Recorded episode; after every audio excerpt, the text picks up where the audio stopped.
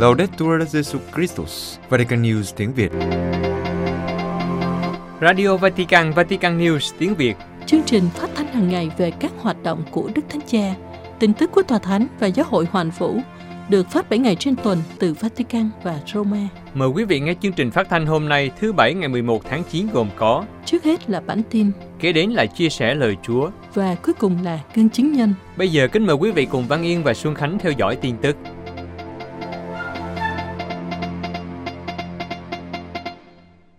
Chuyến viếng thăm Budapest và Slovakia của Đức Thánh Cha sẽ là chuyến viếng thăm mang chiều kích thiên liêng. Vatican trả lời một số câu hỏi của giới báo chí trong buổi họp báo giới thiệu chuyến viếng thăm Hungary và Slovakia của Đức Thánh Cha. Giám đốc phòng báo chí tòa thánh, ông Matteo Bruni xác định rằng đây là một chuyến viếng thăm mang chiều kích thiên liêng hơn là những chiều kích khác. Ông lưu ý nên tránh pha trộn những chiều kích khác với chiều kích mang tính thiên liêng hơn. Đức Thánh Cha sẽ bắt đầu chuyến tông du quốc tế lần thứ 34, đánh dấu 54 quốc gia được Ngài viếng thăm vào Chủ nhật ngày 12 tháng 9. Ông Bruni nói rằng, chuyến viếng thăm được dự định là một cuộc hành hương đến trái tim của châu Âu, trong đó Đức Giáo Hoàng sẽ đề cập đến các vấn đề ảnh hưởng đến toàn bộ lục địa.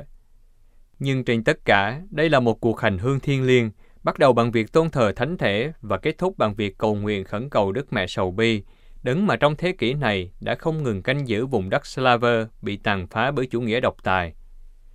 Các câu hỏi của giới báo chí đặc biệt tập trung vào cuộc gặp gỡ của Đức Thánh Cha với Thủ tướng Hungary Viktor Orbán vào sáng Chủ nhật trước Thánh lễ. Theo Giám đốc phòng báo chí, đây là cuộc gặp gỡ với giới lãnh đạo cấp cao và hiển nhiên trong số này có Thủ tướng Orbán.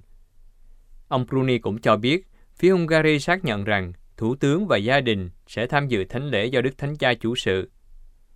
Giải thích về chuyến viếng thăm Slovakia của Đức Thánh Cha, ông Bruni nói rằng nhiều người dân của nước này vẫn mang nặng vết thương của những năm u tối dưới chế độ Cộng sản. Đức Giáo Hoàng đến thăm các dân tộc đã chịu đựng một chế độ đàn áp về đức tin và tự do tôn giáo, với các giáo mục, linh mục, nữ tu, giáo dân bị giam cầm, tra tấn, tử vì đạo. Các linh mục được truyền chức bí mật trong một nhà máy nơi họ làm việc. Nhưng cả các Kitô hữu tự hào vì đã chống lại sự ác và những cuộc đàn áp, đôi khi đến độ đổ máu. Đồng thời, trên nền móng các vị tử đạo, Đức Thánh Cha muốn hướng nhìn về tương lai của việc loan báo tin mừng và sứ vụ. Và để thực hiện điều này, Ngài muốn gần gũi trên hết là những người trẻ và các đại diện của các hệ phái Kitô và các tôn giáo khác. Giám đốc văn phòng báo chí tòa thánh Matteo Bruni cũng trả lời câu hỏi của các nhà báo về các biện pháp y tế đặc biệt được đưa ra trong chuyến đi sau cuộc phẫu thuật của Đức Thánh Cha hôm 4 tháng 7. Ông nói, không có biện pháp nào cụ thể, nhưng vẫn có sự thận trọng thông thường. Như mọi khi, có một bác sĩ và một số y tá trên chuyến bay. Về các biện pháp chống Covid trong chuyến đi, và đặc biệt là việc bãi bỏ yêu cầu phải có Green Pass khi tham dự các cuộc gặp gỡ của Đức Thánh Cha, ông Bruni nói rằng đây là quyết định của phía chính quyền địa phương. Tôi có thể tưởng tượng rằng họ có thể thực hiện tất cả các biện pháp cần thiết. Đại hội Thánh thể năm 2024 sẽ được tổ chức tại thành phố Quito của Ecuador. Budapest, ngày 9 tháng 9, Đức Tổng giáo mục Alfredo Espinoza của Tổng giáo phận Quito đã chủ sự thánh lễ tại Đại hội Thánh thể lần thứ 52 ở Budapest, Hungary. Trong bài giảng, Ngài đã thông báo rằng Đại hội Thánh thể lần tới vào năm 2024 sẽ được tổ chức tại Quito của Ecuador. Đức cha Espinosa cũng xác định rằng Đại hội Thánh thể Quito 2024 sẽ xoay quanh chủ đề Thánh tâm Chúa Giêsu nhân kỷ niệm 150 năm ngày Thánh hiến Ecuador cho Thánh tâm Chúa, chính là điều dạy chúng ta tình yêu và lòng thương xót. Do đó, Đức cha khuyến khích mọi người theo hành trình giữa Budapest và Quito bằng cách sống cuộc cách mạng của tình yêu. Đức Tổng giám mục của Quito khẳng định, vào năm 2024, chúng tôi chờ anh chị em tại thành phố Bắc Ái của Thiên Chúa như tên gọi của Quito. Chúng tôi chờ anh chị em ở Ecuador, trung điểm của thế giới, nơi tình yêu của Chúa Kitô Thánh Thể sẽ thúc đẩy chúng ta trong cuộc cách mạng của tình yêu và trong việc biết cách lên đường, phân phát và chia sẻ cuộc sống của chúng ta với người anh em bị xã hội vứt bỏ. Từ tình yêu tha thứ đến tình yêu thương liên đới. Đức Tổng giám mục Espinosa cầu xin sự che chở của Đức Trinh Nữ Enquinque, bốn mạng của Tổng giáo phận Quinto, đồng hành với chúng ta trên hành trình đến Quito. Ngài thúc giục, chớ gì chúng ta rời nơi đây từ Budapest đến toàn thế giới để cách mạng hóa bằng tình yêu, biến đổi thế giới của chúng ta bằng tình yêu. Trong phái đoàn đại diện giáo hội Ecuador tham dự đại hội thánh thể tại Budapest, ngoài Đức Tổng giám mục Espinosa, còn có Đức Tổng giám mục Luis Cabrera của Guayaquil, cũng là Chủ tịch Hội đồng Giám mục Ecuador. Đức cha David de la Torre, giám mục phụ tá của Quito, kiêm Tổng thư ký Hội đồng Giám mục, và cha Maximiliano Ordóñez, Phó Tổng thư ký Hội đồng Giám mục. Bên cạnh đó, phái đoàn còn có các giám mục và linh mục của Tổng giáo phận Quito, Đức cha Danilo Echeverria, giám mục phụ tá của Quito, cha Jimé Jiménez, Tổng thư ký Tổng giáo phận Quito, và cha Juan Carlos Garson, người sẽ là Tổng thư ký của Đại hội Thánh thể vào năm 2024. Tòa án tối cao Ý khẳng định thánh giá được treo trong lớp học không gây chia rẽ. Roma, tòa án tối cao của Ý đã phán quyết rằng việc treo thánh giá đều gắn kết với kinh nghiệm của một cộng đoàn và truyền thống văn hóa của một dân tộc tại một quốc gia như nước Ý, không phải là hành động phân biệt đối xử. Nhận định về phán quyết của tòa án tối cao của Ý về vụ việc được nêu ra tại một trường học ở Terni, Đức cha Russo nói rằng, các thẩm phán của tòa án tối cao xác nhận rằng thánh giá trong các lớp học không tạo nên sự chia rẽ hay sự đối lập, nhưng là biểu hiện của một tâm tình chung được bắt nguồn từ đất nước của chúng ta, là biểu tượng của một truyền thống văn hóa có từ ngàn năm. Đức cha Tổng thư ký của Hội đồng Giáo mục Ý khen ngợi quyết định của Tòa án tối cao áp dụng đầy đủ nguyên tắc tự do tôn giáo được ghi trong hiến pháp, bác bỏ quan điểm thế tục hóa về xã hội là điều muốn loại bỏ các biểu tượng tôn giáo khỏi các nơi công cộng. Trong phán quyết này, tòa công nhận tầm quan trọng của tự do tôn giáo, giá trị của sự thuộc về, tầm quan trọng của sự tôn trọng lẫn nhau. Đức cha kết luận, không thể phủ nhận rằng con người chịu đau khổ trên thập giá chỉ có thể là biểu tượng của đối thoại, bởi vì không có kinh nghiệm nào phổ quát hơn là lòng trắc ẩn đối với tha nhân và hy vọng được cứu rỗi. Kitô giáo thấm nhuần văn hóa của chúng ta, ngay cả văn hóa thế tục qua nhiều thế kỷ, đã góp phần xây dựng và gia tăng một loạt các giá trị được chia sẻ, những điều được thể hiện trong sự đón nhận, quan tâm, hòa nhập và khát vọng tình huynh đệ. Châu Âu được mời gọi trở thành di sản và món quà cho toàn thế giới. Budapest Phát biểu tại Đại hội Thánh thể hôm thứ Năm ngày 9 tháng 9, Đức Hồng Y Angelo Bagnasco, Chủ tịch Liên Hội đồng Giáo mục châu Âu, mời gọi châu Âu hãy trở thành một di sản và món quà không chỉ cho châu Âu mà còn cho cả thế giới. Còn Đức Hồng Y Jean-Claude Hollerich, Chủ tịch Ủy ban các hội đồng giáo mục của Liên minh châu Âu, thì mời gọi châu Âu hãy mở cửa nhà cho anh chị em tị nạn. Đức Hồng Y Bagnasco nói, châu Âu cần phải tìm lại chính mình và hòa giải với lịch sử của mình. Thế giới cũng cần đến điều đó khi nhìn về châu Âu như một vùng đất đã được tin mừng tạo nên sự tổng hợp của các nền văn hóa khác nhau, đạt đến một tầm nhìn cao về nhân phẩm và luật pháp, một di sản và là món quà không chỉ cho châu Âu mà còn cho toàn thế giới. Theo Đức Hồng Y, châu Âu đang phải vật lộn với chủ nghĩa thế tục, lấy đi niềm vui đức tin của các ký thư hữu, tạo ra sự mệt mỏi nội tâm và sự ngờ vực canh cội. Trong thế giới đương đại, châu Âu nảy sinh sự nghi ngờ về một mong ước của Kitô giáo đối với xã hội dân sự như về dân chủ, công lý, quyền lợi, hòa bình, kinh tế, vân vân. Tin mừng không có gì đáng nói. Về vấn đề này, Ngài đưa ra ba lưu ý. Mọi tín đồ thuộc bất kỳ tín ngưỡng nào đều có quyền tham gia vào cuộc tranh luận công khai. Tin mừng chứa đựng cả những chân lý siêu nhiên và những thực tại tự nhiên – Ký Tư hữu được mời gọi bảo vệ và truyền bá trong đời sống công cộng, không chỉ những giá trị tốt đẹp cho nhân loại, nhưng còn cả các giá trị nền tảng Kitô. Về phần Đức hồng y Jean-Claude Hollerich, Ngài trình bày về các cuộc khủng hoảng châu Âu đang trải qua. Trước hết là khủng hoảng di cư. Ngài nói, các anh chị em của chúng ta do phải chạy trốn chiến tranh, bắt hại. Họ đến biên giới của chúng ta và gõ cửa mong tìm kiếm một tương lai tốt đẹp hơn. Nhưng họ tìm thấy gì? Một châu Âu khép kín và sợ mất bản sắc, một châu Âu ích kỷ muốn duy trì sự sung túc mức sống của mình, ngay cả khi điều đó gây thiệt hại cho người khác. Một châu Âu không nhận ra những người này là anh chị em của mình. Một châu Âu không muốn bẻ bánh tình huynh đệ với anh chị em và đóng cửa phòng tiệc ly vì sợ hãi. Về khủng hoảng bản sắc, Đức Hồng Y cảnh báo các thể chế châu Âu đang chống lại nguy cơ áp đặt cùng một hệ tư tưởng cho tất cả mọi người. Ngài giải thích, Ngày nay, một số lãnh đạo châu Âu công khai nói rằng hoặc chúng ta thừa nhận hệ tư tưởng về giới và cách hiểu của nó về con người theo quan điểm của họ, gắn liền với quyền của cộng đồng LGBT, hoặc chúng ta không thể là một phần của Liên minh châu Âu. Điều này là không thể chấp nhận được vì đi ngược lại chính ý tưởng tôn trọng các nền văn hóa khác nhau về sự thống nhất trong đa dạng vốn là gốc rễ của Liên minh châu Âu. Cuối cùng, liên quan đến khủng hoảng khí hậu, Đức Hồng Y kêu gọi Hội nghị khí hậu Glasgow COP26 sẽ giải quyết cuộc khủng hoảng sinh thái và từ đó có sự cam kết rõ ràng từ các quốc gia đối với sự bền vững và tương lai của ngôi nhà chung của chúng ta, tôn trọng các thế hệ tương lai. Laudato Si và Fratelli Tutti, công cụ mới đánh giá hoạt động đầu tư. Roma, Quỹ hưu trí Fonte cùng với Liên minh vì nền kinh tế công ích và Hiệp hội các giá trị cốt lõi đã phát triển thước đo mới để đầu tư theo thông điệp Laudato Si và Fratelli Tutti.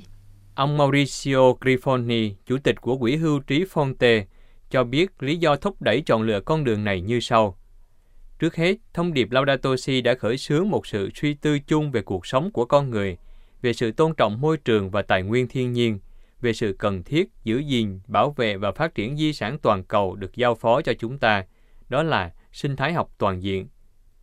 Thông điệp Fratelli Tutti tiếp tục xác định một giải pháp cho sự bất bình đẳng ngày càng gia tăng về kinh tế xã hội, sinh thái và sức khỏe, và cách sửa chữa thế giới trên bình diện con người, tinh thần và môi trường. Hai thông điệp đã chỉ ra một con đường chính xác và một cam kết không thể trì hoãn trong việc tôn trọng các giá trị cơ bản, giá trị cốt lõi. Hành trình của nhóm làm việc bắt đầu từ vài năm trước, vào ngày 4 tháng 11, 2016, khi các nhà lãnh đạo thế giới có ảnh hưởng và quan trọng trong lĩnh vực quảng cáo, truyền thông và công nghệ kỹ thuật số có cuộc gặp gỡ tại Đại học Giáo hoàng Laterano.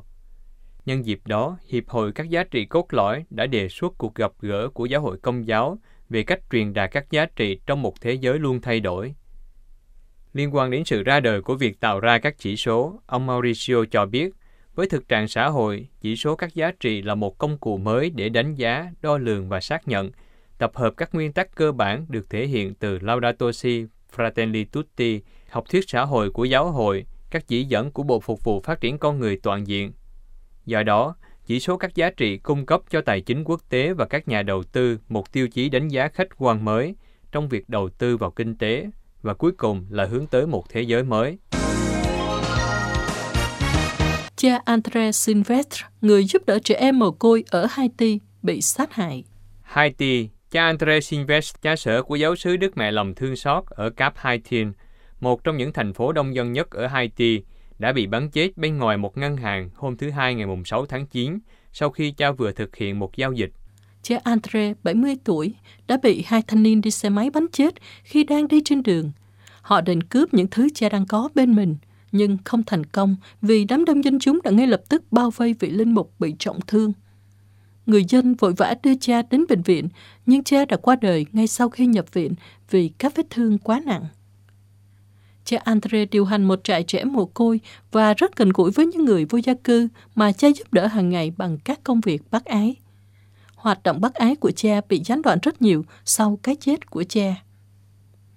Trong những tháng gần đây, những nhóm vũ trang đã gia tăng mạnh mẽ tại Haiti, đặc biệt là sau trận động đất thảm khốc hồi tháng 8 tại quốc gia vốn đã bị suy yếu nghiêm trọng bởi trận động đất trước đó và bởi cuộc khủng hoảng chính trị dường như không có lối thoát bạo lực và các vụ bắt cóc đòi tiền chuộc cũng gia tăng tại Haiti trong những năm qua. Vào tháng 4 năm nay, một băng nhóm tội phạm tự xưng là 400 Masogo đã bắt cóc 10 người công giáo, bao gồm cả các linh mục và nữ tu.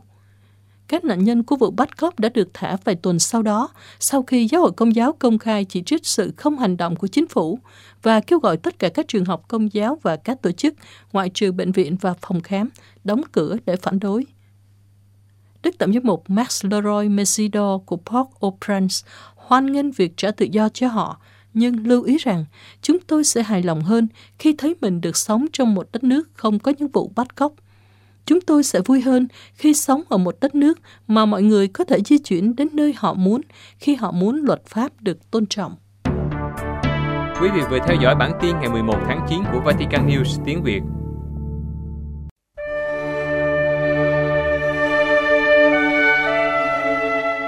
Vatican News tiếng Việt chuyên mục Chia sẻ lời Chúa. Cha Đa Minh Vũ Duy Cường dòng tên chia sẻ lời Chúa Chúa Nhật 24 thường niên.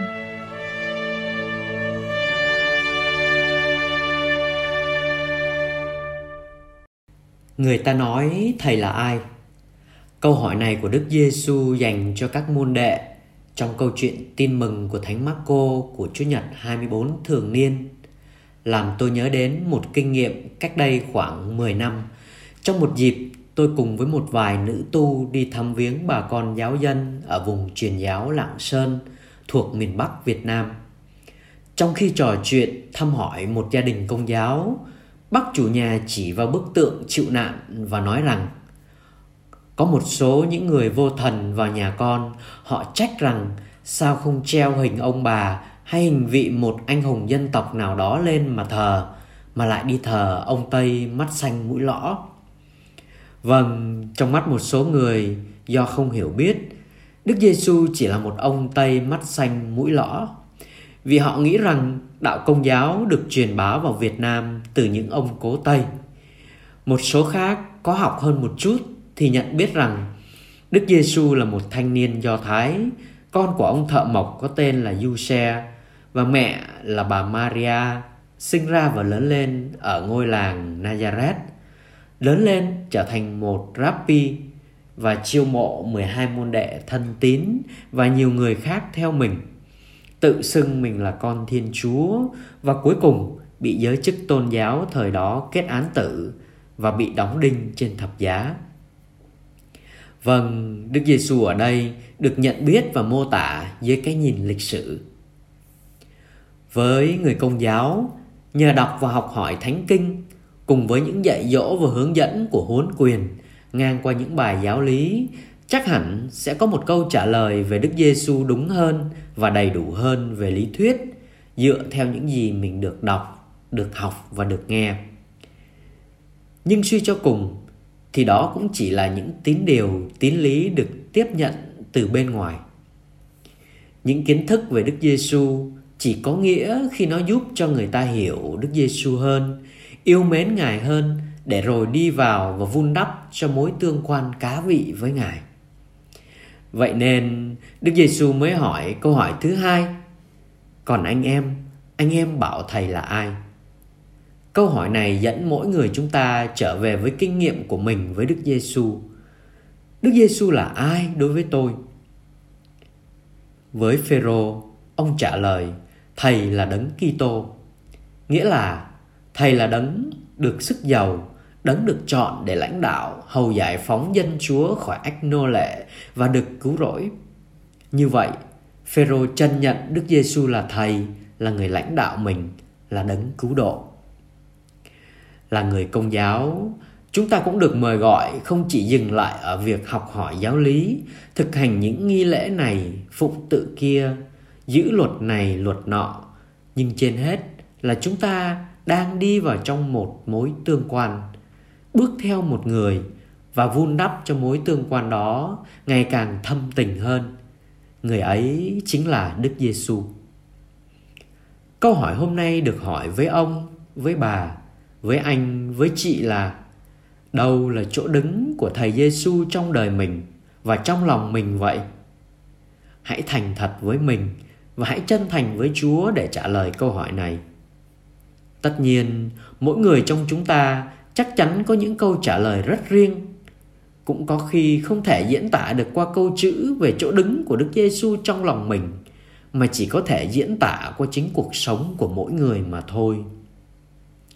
Giả như tôi coi Đức Giêsu là người thầy nhân từ, người bạn đường không thể thiếu trong đời mình, thì chắc hẳn tôi sẽ không vì giận ông cha xứ hay tự ái với ai đó trong hội đồng giáo xứ mà bỏ luôn nhà thờ, bỏ luôn việc đến gặp gỡ Đức Giêsu một cách hữu hình nơi bi tích thánh thể trong các thánh lễ.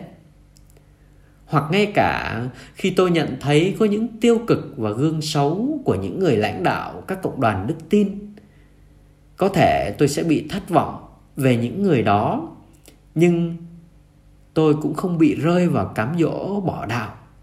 Vì bỏ đạo đồng nghĩa với việc quay mặt đi với Đức Giêsu và giáo hội của Ngài. thầy là ai đối với con? Câu hỏi này của đức giêsu một lần nữa mời gọi mỗi kitô hữu nhìn lại tương quan cá vị của mình với chúa. Đi đạo hay sống đạo đúng nghĩa là hành trình khám phá và vun đắp mối thâm tình giữa con người với thiên chúa một cách cụ thể là nơi đức giêsu là mở lòng ra cho một cuộc gặp gỡ giữa Thiên Chúa và con người ngang qua những kinh nghiệm thiêng liêng trong hành trình cuộc sống. Làm sao tôi có thể vun đắp được một tình bạn khi tôi không thể dành thời gian cho người mà tôi muốn kết thân? Làm sao tôi được coi là hiếu thảo và sống biết ơn với Chúa trong khi tôi bỏ mặc thờ ơ với Chúa mà chỉ mãi miết với cuộc sống và mối bận tâm riêng của bản thân mình? Tôi cũng không thể được gọi là một học trò ngoan của Đức Giêsu một khi tôi chưa thực thi những bài học từ thầy nơi chính đời sống của tôi. Thêm vào đó, nếu Đức Giêsu có một chỗ đứng nào đó trong lòng mình và trong đời mình thì ắt hẳn Ngài cũng ảnh hưởng lên từng chi tiết sống của đời chúng ta chứ. Đúng vậy, Đức Giêsu cũng cần phải có chỗ đứng trong từng ước mơ của chúng ta trong từng dự tính của chúng ta trong từng chọn lựa sống của chúng ta. Có bao giờ chúng ta tự hỏi liệu đức giêsu có vui khi tôi làm điều này điều nọ với những người xung quanh tôi không?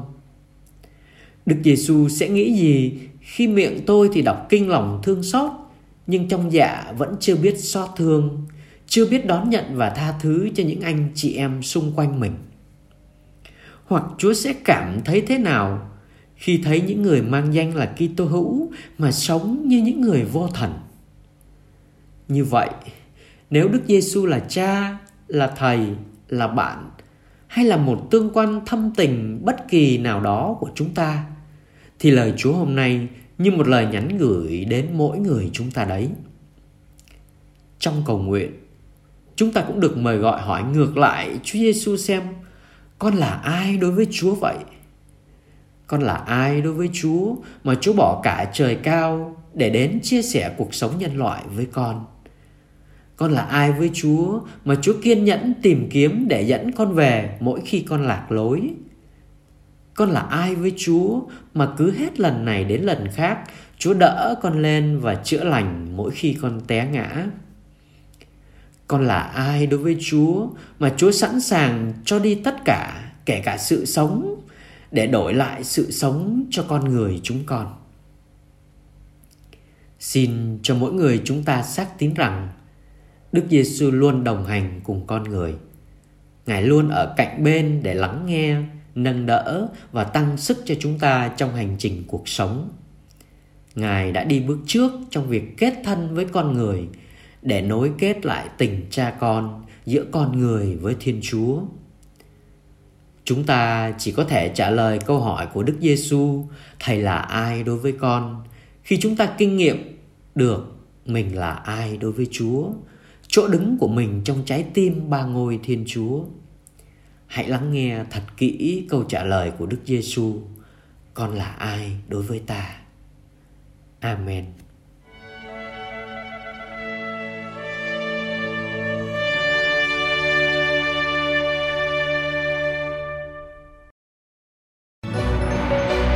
Vatican News tiếng Việt Chuyên mục Gương chứng nhân Cha Huynh Lo Conker, linh mục truyền giáo tại Campuchia.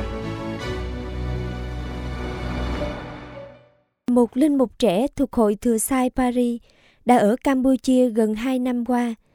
Ngoài hoạt động mục vụ, cha còn phụ trách trang tiếng Khmer của Wikipedia. Cha chia sẻ về những thách đố và hy vọng trong khi loan báo tin mừng qua văn hóa, ngay cả khi bách khoa toàn thư trực tuyến, không phải là một công cụ để chiêu dụ tín đồ, nhưng là một công cụ tìm kiếm chân lý. Là một nhà truyền giáo trẻ của hội thừa sai paris, cha quy long công kê được truyền chức lên mục tại giáo phận của công quốc monaco và sau đó đến campuchia thi hành sứ vụ loan báo tin mừng. Hiện nay, cha đang dấn thân hòa mình trong cánh đồng truyền giáo tại làng Chom lắc, hướng dẫn đàn chiên bé nhỏ khiêm tốn là biên tập viên của Wikipedia từ năm 2008. Vào ngày 17 tháng 8 vừa qua, cha công kê đã tổ chức một hội thảo trực tuyến về Wikimania với 15 người tham dự. Wikimania là một hội nghị thường niên nhằm tôn vinh khả năng tự do tiếp cận kiến thức nhờ các tình nguyện viên khắp nơi trên thế giới. Được tổ chức và tài trợ bởi tổ chức Wikimedia, lẽ ra năm nay hội thảo sẽ diễn ra tại Bangkok nhưng đã được chuyển sang trực tuyến từ Campuchia theo ý muốn của cha công kê. Cha cho biết, trang Wikipedia tiếng Khmer đã được tạo ra cách đây 15 năm, nhưng từ năm 2016, số biên tập viên đã giảm. Hiện nay, trang này phụ thuộc vào thế hệ trẻ để phát triển. Mục tiêu của cha là tăng gấp đôi số lượng bài viết của trang trong năm tới. Khi được hỏi sứ vụ của cha có liên quan gì đến Wikipedia, cha giải thích. Điều này thực tế có liên quan đến một truyền thống lâu đời của Pháp. Vào thế kỷ 19 tại châu Á, các học giả quan tâm đến tiếng Pali và tiếng Phạn như tại châu Âu là tiếng Latin. Tiếng Campuchia là ngôn ngữ nói phổ biến.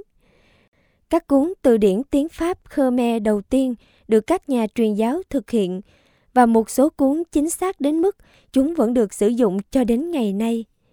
Công việc của tôi với Wikipedia cũng vậy. Đó là một nhiệm vụ to lớn và nó đang sống. Tới đây, mọi người có thể đặt ra câu hỏi khác. Nhưng trong từ điển, đâu là sứ vụ? Linh mục truyền giáo 32 tuổi giải thích tiếp. Đó là sự nhập thể của ngôi lời, kiến thức trở thành xác phàm. Nhưng cha cũng chỉ ra, Wikipedia không phải là công cụ phù hợp để chiêu dụ tín đồ. Thành công của nó được đưa ra bởi quan điểm trung lập. Đó là không gian dành cho kiến thức, không phải để rao giảng, và điều này vẫn là một thách đố lớn. Tôi đã viết trang về Thánh Thomas Aquino, nhưng làm thế nào để người Campuchia hiểu rằng vị thánh này đã cách mạng hóa triết học? Điều này không dễ dàng.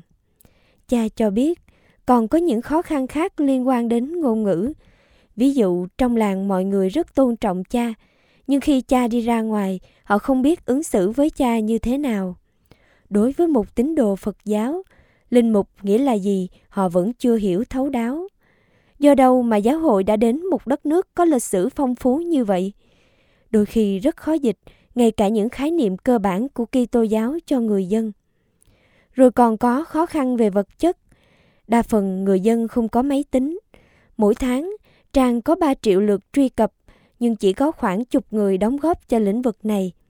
Cha khám phá nhiều điều khi xem dữ liệu của những người truy cập các trang Wikipedia tiếng Campuchia, như độ tuổi, nội dung quan tâm. Người Campuchia quan tâm đến lịch sử, các chính trị gia của họ. Mọi người sử dụng điện thoại, nhưng trong các trường học không có phòng máy. Bên cạnh đó, còn có những thách đố do đại dịch gây ra, như tỷ lệ học sinh bỏ học và sợ hãi do chính phủ siết chặt các quy định. Trong chế độ Khmer Đỏ, các trường học đã từng bị đóng cửa trong 4 năm. Mọi người sợ rằng điều tương tự có thể xảy ra hoặc chính phủ sẽ không nói sự thật về số người chết vì COVID-19. Và cuối cùng là khó khăn về kinh tế. Vì chính phủ Campuchia yêu cầu phải thực hiện cách ly ít nhất 2 tuần khi đến đất nước này. Vì vậy không có khách du lịch. Tất cả những người làm việc trong lĩnh vực này đều đã không còn việc làm. Cha nói, các sự kiện lớn bị cấm, nhưng chúng tôi vẫn tiếp tục cử hành thánh lễ. Ở giáo xứ của tôi có 20 người. Thực tế là một ngôi nhà bình thường của người dân Campuchia, nhưng chưa bao giờ có nhiều Kitô hữu trong cả nước và khắp các tỉnh thành như vậy. Đó là một khoảng khắc duy nhất đối với giáo hội.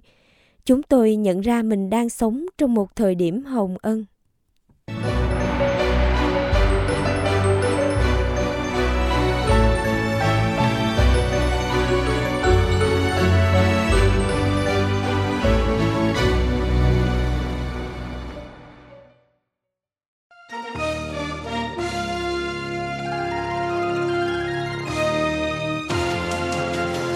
Cảm ơn quý vị đã chú ý lắng nghe chương trình Radio Vatican của Vatican News tiếng Việt. Xin Thiên Chúa chúc lành cho quý vị và toàn gia quyến. Laudetur Jesu Christus, ngợi khen Chúa Giêsu Kitô.